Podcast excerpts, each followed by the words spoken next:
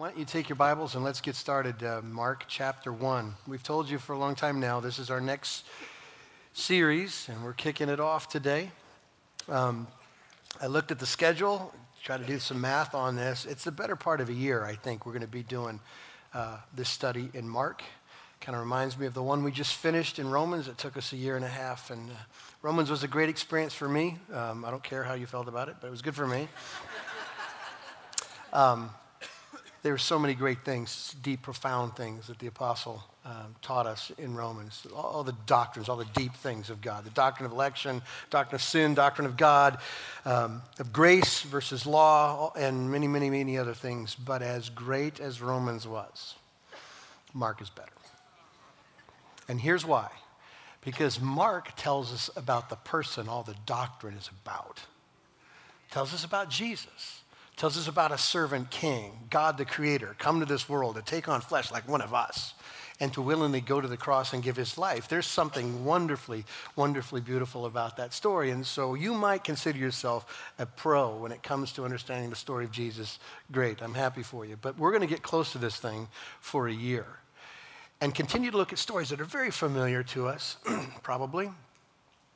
And here's what I know God and His Spirit is so good to take things we thought we knew, to reinforce things in us that, that tell us the story of the gospel in a deeper way, maybe to confront things, uh, idols in our life, just what it means to be a disciple of Christ in ways that we haven't considered for a long time. And I also know this whenever we come to the scriptures, we are absolutely clueless without the Holy Spirit. Every time I sit down to study, I'm, I'm always recognizing there isn't anything to say unless he's got something to say to me and to us. And so I thought we would ask for his favor on us before we start this thing. Ask that we'd have ears and we'd sit close to the table when it comes to these truths. So let's uh, pray together and ask for his help. Father God in heaven, I thank you so much for your gospel. this story that most of us, if we're church people, Christians, assume that we know, and, and so I guess there's a part of us that needs to confess before we start that we treat the most amazing story ever with familiarity. God, I pray that your, your spirit would do the teaching. Pray that we don't miss the most important parts and that ultimately you'd bring conviction and transformation in all of our lives. We pray this in Christ's name. Amen. I uh, asked Paul to sit in, Paul, uh, not the Apostle Paul, he was busy. Paul Artino um, to sit in the first hour and go, just tell me what you thought. And, and there's the first half of this sermon that he said, is teaching. And I don't do teaching well. I don't consider myself a teacher. I'm more of a preacher, like you light me on fire or whatever. Um, so you're going to have to endure some teaching because we're going to break this thing up basically in two halves. I'm going to make three points. The first half is going to be the introductory thoughts on Mark. I think it's important for us to understand who we're talking about and who are the players in the story and what's the point of this, of this gospel letter. And then, then I've got a couple preaching moments at, at the end. So hope that you can endure it. It isn't too painful for you. But um, Let's first of all, let's deal with some of these introductory things. Let's answer the question, who's Mark? because it's important for us to know this. The scriptures tell us that he's the cousin of Barnabas. You can find that in, uh, in Colossians chapter 4. Barnabas is an apostle who did, was known for his missionary journeys.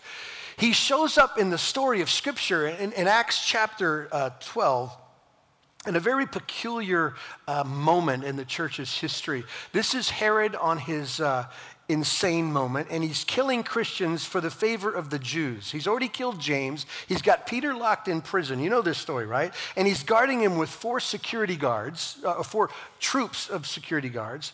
And, and the angel of the Lord comes and frees Peter while the church is over in a house, Mary's house, who is Mark's mother's house. And, and they're over there praying for Peter's release. The Spirit of God shows up, and an angel opens the, the prison doors we have Peter free. He comes back to Mary's house, knocks on the door. The servant girl sees Peter, runs back and says, Peter's here. And they go, nah. It's probably an angel. I'd rather believe it was an angel than God would answer our prayer. It's kind of the way I, I look at it. Anyway, that's where Mark shows up. He's described in, in Mary's house. Mary's house was kind of the disciples' hangout you know, their clubhouse. In fact, most, most scholars would believe that Mary's house is where the Last Supper took place. So it has a lot of commonality to it. And Mark probably watched some of this stuff from a distance, saw these stories and saw these men and, their, and, and uh, what they were doing. Mark went, uh, is described in Acts chapter 13 as going with Paul and Barnabas on the first missionary journey. And somewhere in the middle of that chapter, in the middle of that journey, Mark bails out on the disciples. He quits. I don't know, uh, I, well, I kind of do know because how Paul reacted to it. He just kind of got weak kneed. Didn't like the trip. I don't know if there's persecution coming or didn't like the sleepless nights or whatever ministry was, and he tapped out and he left and he went back to Jerusalem. And uh, that created a little bit of tension. Now, if you, if you read into the story, the personalities involved, and Paul is that driven type A, get or done guy, he had no room for Mark bailing out. No, no explanation for his weakness or his quitting. In fact, Mark, uh, or Paul considered him a, a, a quitter, a deserter. And the problem was big enough that in Acts chapter 15, um, they're about ready, Barnabas and Paul, to go out on a, a, missionary journey to visit the churches. And Barnabas suggests that we take Mark, and Paul would have none of it. No way, no way, he's a quitter. In fact, the argument became so intense that the scriptures describe it as a sharp disagreement. That they were at odds with each other and never came to conclusion. Barnabas took Mark, and Paul did his thing, and they just split from each other. Until later on in, in the story, something happens. And we know this because Paul has been reconciled to Mark. In fact, when Paul's in prison, one of the persons he asks for is Mark. And he says, Bring him to me because now he's useful to me. Something happened, some restoration thing happened. This is Mark, okay? This is guy, this guy who got a good start, didn't finish well, uh, or didn't kind of in the middle do well, and then finished better. Another thing I think that's fascinating about Mark's story is when he leaves the first missionary journey and splits, he kind of disappears for 10 years. He goes off the reservation. You don't really know anything about him except for one particular passage in 1 Peter when Peter um, is, is, talking about him and he calls him his son, that they're out in Rome. Somewhere Mark got with Peter and split and went to Rome and they're doing ministry there. And, and Peter describes him as his son. Now, I want to make a point, okay? None of these things in and of themselves are really that big of a deal, other than the fact that you have this guy named Mark who has been mentored and discipled by Paul and Peter in his life. I suppose if you're going to have people to follow, they might be some good ones. Just a thought. And here's why I think that's important. It's absolutely essential to understanding Mark in his, in his gospel. Because what Mark writes here in this, this description of the story of Christ isn't his eyewitness account. Mark didn't witness it, it was Peter's account. Peter, the rock, remember? Peter, the guy with foot and mouth disease. Peter, the combatant, this guy tells Mark over a tenure, possibly of, of years, of here's the story of Jesus. Here's what he said. Here's what he did. Here's what he was all about. And so Mark writes it down. And that's where we get this, this gospel of Mark. It's Peter's account. Now, I'm going to make this point because I think it's a preaching point right here in this simple thought. Mark, not an apostle, not a teacher, not a preacher, not a church leader, just, just Mark at this point, a regular guy who the scriptures simply say of him, he was useful and he was, he was a helper. Now, I want to make a point here um, that should be sort of obvious. We have a tendency to read through, the, through a lens, a distant lens, into the writers and the people that show up on the pages of Scripture. And we see these uh, people here in these Gospels as uh, unique and special men, right? Not like us, not, not like us at all. They're the best, of the, the best of the best. And their words and their actions are so different than we are. And so we are just lucky enough to be able to read the language and understand what happened to them. But I want you to understand this that is just not true. If, you're, if you, in your weakest moment, are looking at these people and going, well, there's something different about their experience. They love and follow Christ in such grand ways that I could never do because of who they were. That isn't true. You have to go through the, even the gospel writers and, and take a, a note from them. Matthew, Matthew was a tax gatherer. By his own people was considered a traitor and a scumbag.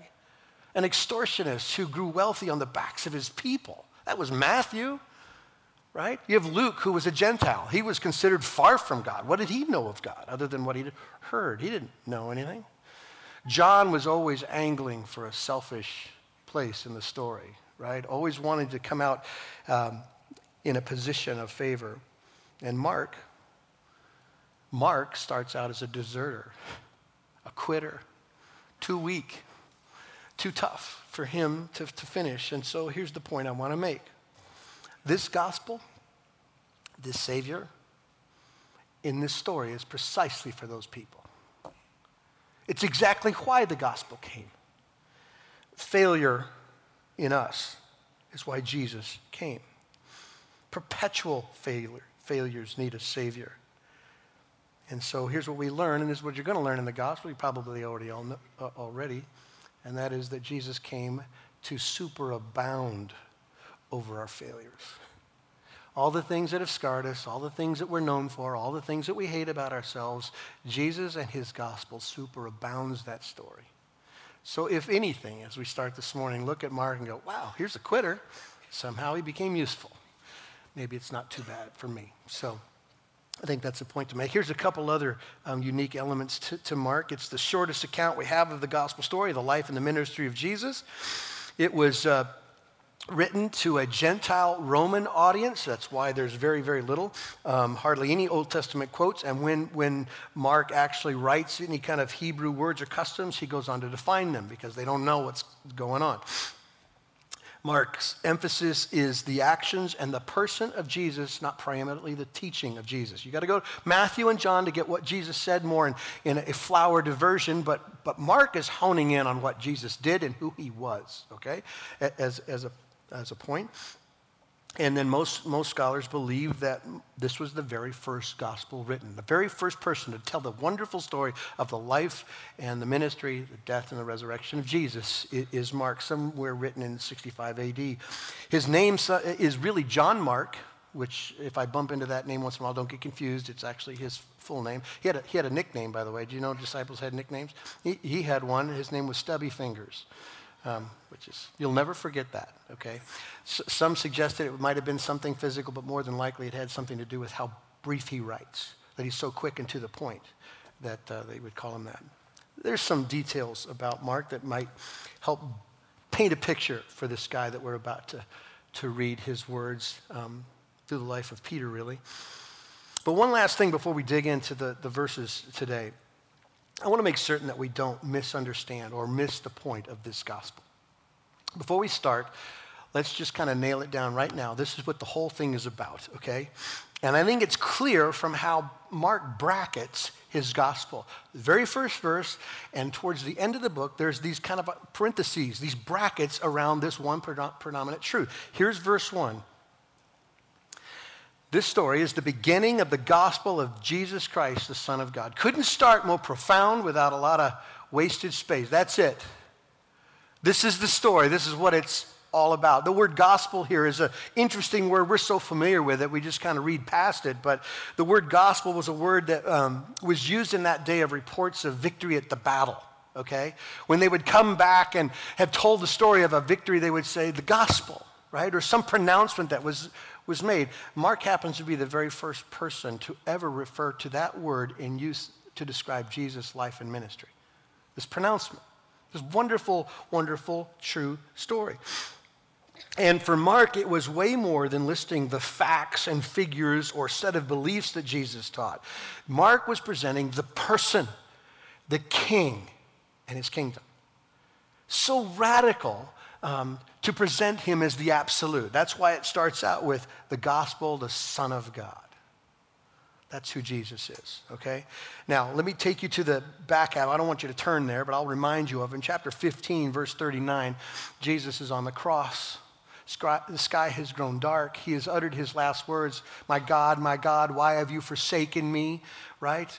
And so some help him get a drink, and ultimately he breathes his last breath. The temple veil was torn in two, and the centurion standing there watching the event said this Surely that's the Son of God. Very beginning, Mark says, I'm going to tell you the story about the Son of God. At the very end, the last person who witnesses Christ says, That's him. And in the middle, it's a question. And it's going to be a question that lingers in every message we give in every story that Jesus tells. In chapter 8, um, verse 29, Jesus is having a moment with his disciples. And he says this Who, who, who do people say that I am? Some say you're Elijah. Some say you're a prophet, a wise teacher. And Jesus kind of stops and puts it in the personal. And he says, Well, who, who do you say that I am? And it was Peter who said, well, you're, you're the Christ, Son of the living God. Here's why I want to make a point on, on the brackets of the point of Mark and why that question is so important. All of these particulars, all these stories, and all these words, and all these people are meant to portray him as that. You might have assumed that you've already concluded what you know about Jesus, and I'm happy for you. Some of you might be getting close to the story. You might be here because someone invited you here. There is a question that you have to answer Who do you say that he is? And that's a question, by the way, I hope you don't get tired of because I'm going to ask it at every sermon. That's the whole point of Mark's gospel. It is getting right to the point of Jesus as God the Son come to save sinners, and so we have to wrestle with that truth. Who do you say that he is? And so what we see in the first half of Mark is um, Mark proving that he's a son of God by his, um, what he did and what he said the second half of Mark about his death and resurrection, all of which point to that one absolute that he is truly who he said he is. Okay? So that's where we're going. But let's get into, I got two simple points into the passage. The first one is that we're going to talk about John, and John is an impressive witness. I've got four reasons why I think he's an impressive witness and why he shows up here. Um, but let's first of all read this passage. And my first point is that he's an impressive witness because he was predicted. Look at verses 2 and 3. As it's written in Isaiah the prophet, Behold, I send my messenger before your face, who will prepare your way, the voice of one crying in the wilderness, Prepare the way of the Lord and make his paths straight. It's interesting that the moment that John shows up, um, it probably stood out. There was, there was some 400 years of silence from God as a prophet to people. Go back to Malachi. It was the last time they heard, Repent the last time they heard from, from God. And so here is this John who starts talking the same kind of language, the same kind of truths to, to his people. Been years of silence until this point. A couple things that I think are, are worth noting here. John was, uh, wasn't just calling people to respond to Jesus as Messiah as they understood it. He was calling them um, to prepare the way of God himself, prepare the way of the Lord some radical decision or, or, or perspective has changed from hey, assuming we're going to have a political leader, some ruler, some person who's going to free us from Rome and do us good, this person is the Lord who we're preparing for, something's going to change. Another thing I think is worth noting is that this isn't, uh, this isn't plan B of a failed plan A. Jesus' coming was prophetic, it was from time and eternity God's plan, right? And that's what the the prophet Isaiah, Malachi 3 also say about Jesus that he is the one to be God's Savior. And then one other thing that's worth noting, I think, is that, that there's a clue to Jesus' message even in this prophecy. Three different particular times, this, these, these verses describe the way or the path, which was ultimately Jesus' message, if we want to boil it down. He came to say, okay, here, here I am, the doorway. I'm it. You've pursued religion and you've pursued self righteousness and you pursue other things. I'm just telling you, there is no other way unto heaven but through me. I'm the way and the truth and the life. He became, He is the one and only path. And so, hidden in the words of this prophecy of John when he was going to prepare the way of the Lord was these ideas of, of a way, of a certain way, an absolute way of uh, knowing the Lord. I think John is not only a, an impressive witness because it was predicted, but because of his message. Look at verses 4 through 8. John appeared baptizing in the wilderness and proclaiming a baptism of repentance for the forgiveness of sins. And all the country of Judea and all the Jerusalem were going out to him and were being baptized by him in the river Jordan, confessing their sins. Now, John was clothed with camel's hair, and he wore a leather belt around his waist and ate locusts and wild honey. And he preached, saying, After me comes he who is mightier than I, the strap of whose sandals I am not worthy to stoop down and untie. I have baptized you with water, but he will baptize you with the Holy Spirit. His message was, was impressive. Um, to the Jews coming out from Jerusalem and Judea to hear John preach, this was a strange sermon, okay? Be baptized. Jews weren't baptized. They would have ceremonial washings, and if you were going to convert from being a Gentile to Judaism, there was a, a known kind of immersion they would go through. But but Jews weren't baptized. And John's standing out in the middle of the woods going, okay, you guys, you get baptized, you get immersed, you get into this thing. And the baptism was very specific. It was a baptism of repentance, which we've studied this word before. We've talked about repentance, but again, this was this idea of new identity, a total life change, a reorientation, which was radically different for a Jewish mind. Got it. We've got the Old Testament prophets, we've got the scriptures, we've got God. Apart from everybody else on the planet, we know what we're doing. And John's out in the wilderness screaming, No, you don't. Reorient your life, be baptized, totally change.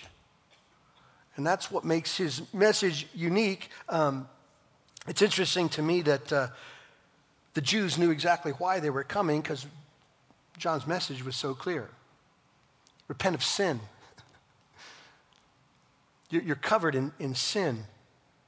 By the way, which, uh, which I think is a, any right presentation of the gospel always starts with sin. And that isn't sexy today, and it's not popular.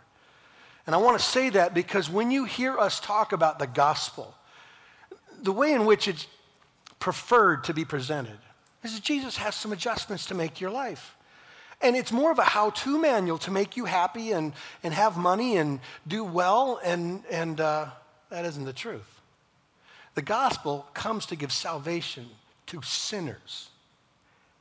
And if we don't understand the essence of the gospel message, that it always starts at that ugly, gory, nobody likes to look at it moment, then there isn't a savior for it.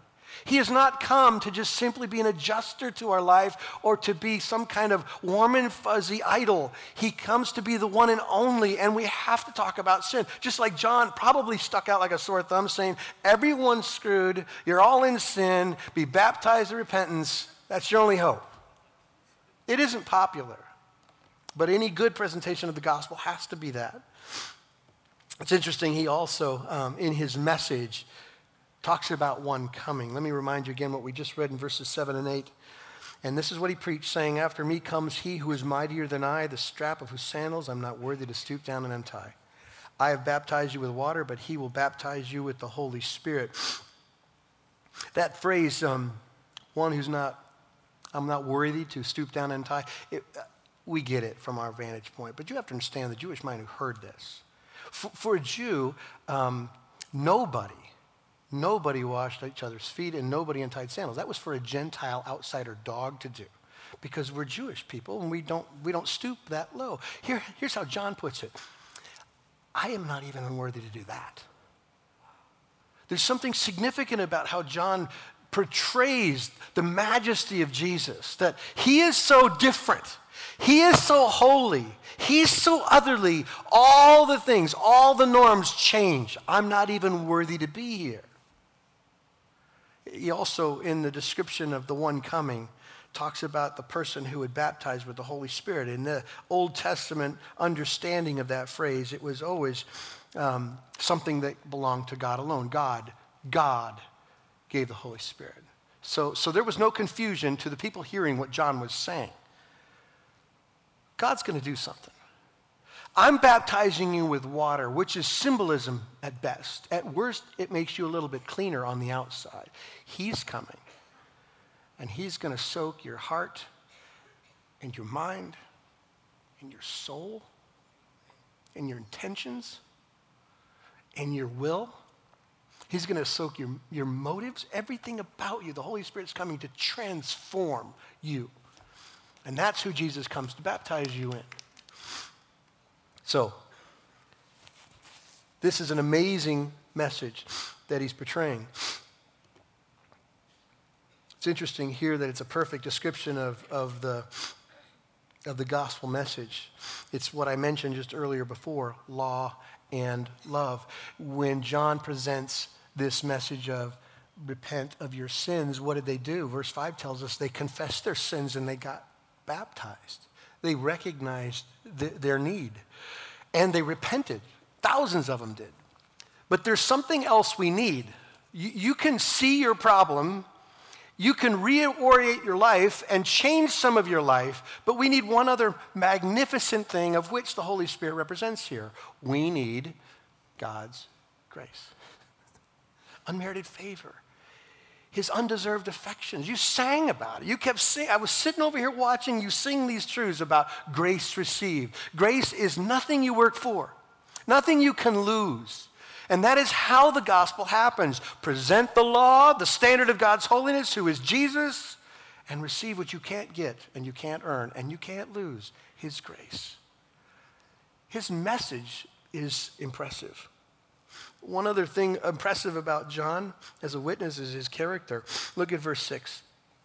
It says here that John was clothed with camel's hair and he wore a belt, a leather belt around his waist, and he ate locusts and wild honey. John knew what he was doing, dressing like that. He knew exactly what he was doing. He knew that everyone would go, Elijah, seen that, been there. I've seen that, Second Kings, the lifestyle of Elijah and he was a prophet as well. And Elijah addressed in protest to the self indulgent um, godlessness of the people of God then. He, he lived differently, set apart, holy. I'm saying out loud with my life that that's not the way to go. Be different on purpose. And so John's life, just like Elijah's life, was a call to be different, to be set apart. And he lived it, not just preached it. You know, this, this isn't John going to the closet and getting his camel hair coat and eating some locusts, heading off to the wilderness for ministry, going home, putting on sweats and watching football. John didn't do that. John lived in the wilderness. John ate these things and looked this way. To portray to the people of God there is something radically different. There's holiness to talk about. There's a God to be honored and glorified.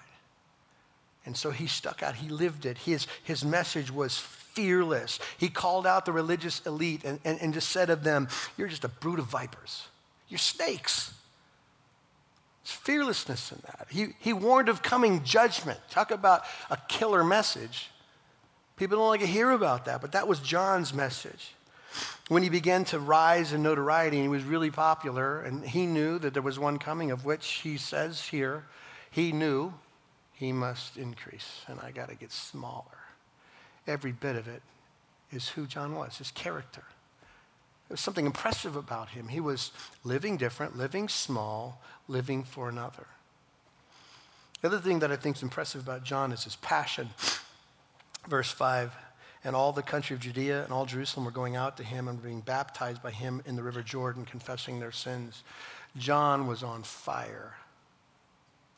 I, I, I read um, every once in a while some, some uh, kind of one liners from pastors, preachers of the past who kind of make a point about preaching, okay? And uh, John Wesley said this about just the endeavor of communicating things that are powerful and, and caring deeply about what you communicate. And he said this catch on fire, and others will love to come watch you burn in our preaching collective, uh, every week we get done with studying the passage and then we put up on the, on the whiteboard what's the burn. Like, what part of this passage do you have to say or you're going to die? Right? And so we kind of, everybody's got their own little angle at it. Like, I, that thing hits me. And so John had a burn, and it was obvious. Some say some 300,000 Jews came out to be baptized over the ministry life of John. I mean, it was a full time, all day, every day baptism, preaching ministry for, for John. It was amazing. And, and, and probably I don't need to say any more than this, but Jesus said this of John among these born, those born of women, none is greater than John. That's it. Out of everybody who's ever been born, Jesus said, that guy, he's better than everybody else. John was a, a passionate man. And so I think he was an impressive witness to the coming of Jesus, but Jesus is the point of this gospel. So let's look at this in the time we have left. Jesus was a surprising Savior, verses 9 through 11. In those days, Jesus came from Nazareth of Galilee and was baptized by John in the Jordan. And when he came up out of the water, immediately he saw the heavens being torn open and the Spirit descending on him like a dove. And a voice came from heaven You are my beloved Son. With you I am well pleased. Before I kind of give you my burn on this passage, which is really where it is. Let me give you some observations in this, these short verses here. One is, do you notice the Trinity here? Everybody's present and accounted for. If you're looking for a way to describe the indescribable, one God, three persons, well, here's one of the stories. Father in heaven, describing over Jesus, the Son, being baptized with the Spirit falling upon him as a dove. They're all there. Trinity's there. It's awesome. The other thing that I think is worth noting here is that these three experiences that happen in verses 10 and 11 in Jewish tradition signified um, the inauguration of a kingdom. In their language, in their writings, it would be said things like heavens open, spirit descending, and voice from heaven. Um, even that phrase, torn open, heavens torn open, I want to make a point about this. Um, the only other use of that idea or that phrase is at the end of Jesus' life when he, when he is about to die and it is finished, he has paid for sin. The temple veil that separated unsinful man from holy, holy God was torn in two, signifying, come on in. Come on in.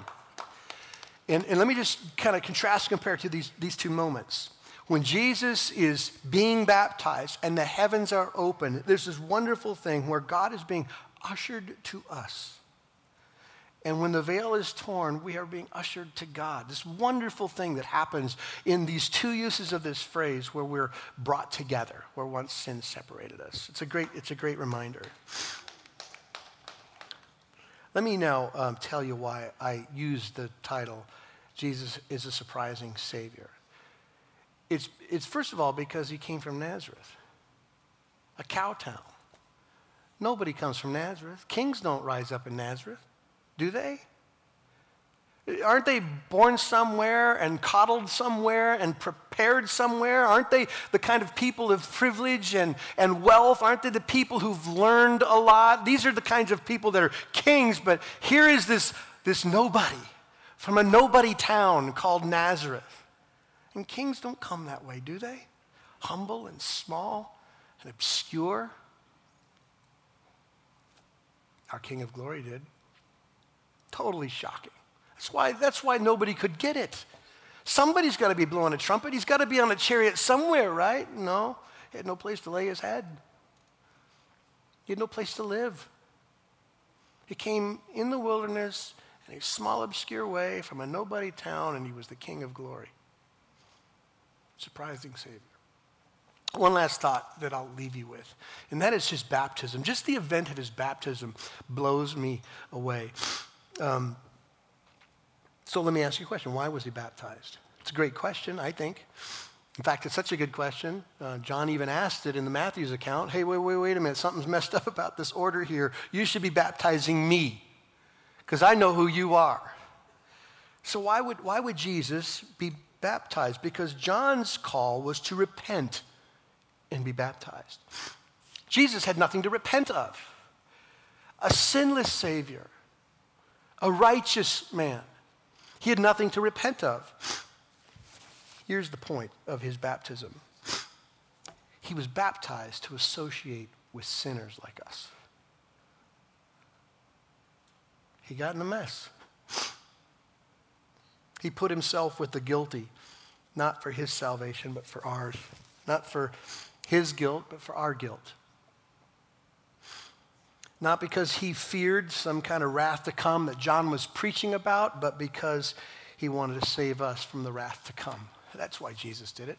He came to communicate to sinners who were stuck and lost and clueless.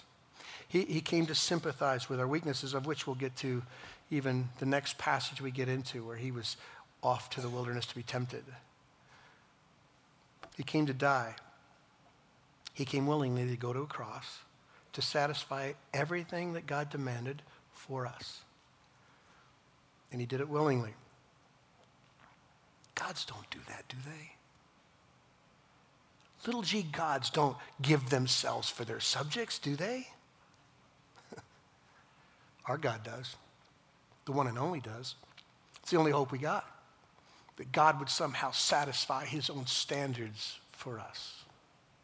You see why I say it's a surprising Savior? No one would see the King come this way. Broken and small to die. And he is, now this, this whole picture, just trying to get your head around. He turned the world on its head, coming as a creature of whom he sustains to bear the weight of sin of whom he's not guilty. That's our Jesus. It is overwhelming and it's surprising. So here, let me leave you with a couple of thoughts. And I was thinking about you today, or Friday actually. I know in this room there are people who um, are sitting here and have concluded in your own mind, I'm not a Christian. I mean, I'm not opposed to some of the things you said, but I have not given my life to Jesus, then, then I want you to wrestle with the question of, of Mark 8 29. When we go through this series together, you have a question to answer. Who do you say that he is? And if you conclude after we present him as Savior, King of the world, that he is who he says he is, then you only have one conclusion trust him. But you're going you're going to hear that question a lot. And that's all I want you to do. Who do you say that Jesus is? There is another group of people here, that the, what I would call legitimately converted, but legitimately struggling. You love Jesus and you know it, and you say it from a very, very small but very strong part of your heart. You don't have a lot of life, a lot of wins, a lot of obedience to kind of give you confidence in your confession, but you know deep down there's that, that, that glowing ember of faith and belief and your life looks more like tragedy and train wreck because of your actions than it ever, ever could feel confident from your actions. I just want to remind you like the Father spoke over the Son when he's being baptized, that is what he speaks over every believer. This is my Son, this is my daughter, in whom I am well pleased. There is no effort or work or trying or failure that wears God out on us. God sees us through the lens of Jesus and his righteousness, the work that we're about to read about. He sees us through that lens and he says, I'm well pleased. So if you're a struggler, take confidence in the fact that's how he sees you. There's another category of Christian who have a lot to show for their spiritual life. Uh, you have journals to prove it, like gobs of things to say about what you've learned and what you know and what you do. And, and I think in the human heart, it's sneaky, but I think in the human heart, there's always a, a kernel, potentially, of pride, thinking that we have something to, to offer God. I just want you to remember as well what John said. We're not worthy to untie his sandals. There isn't anything in us that's worthy of God's favor and attention. So, let those thoughts linger in your mind as we uh, pray, as we ask God to open this gospel to us. Next week we start in verse 12, so let's pray together.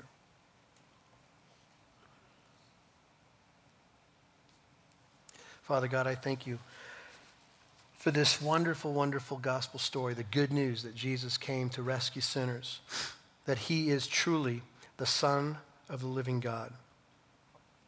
And for those of us who believe he is our God.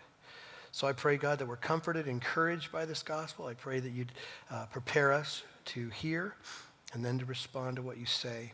And pray this in Christ's name. Amen.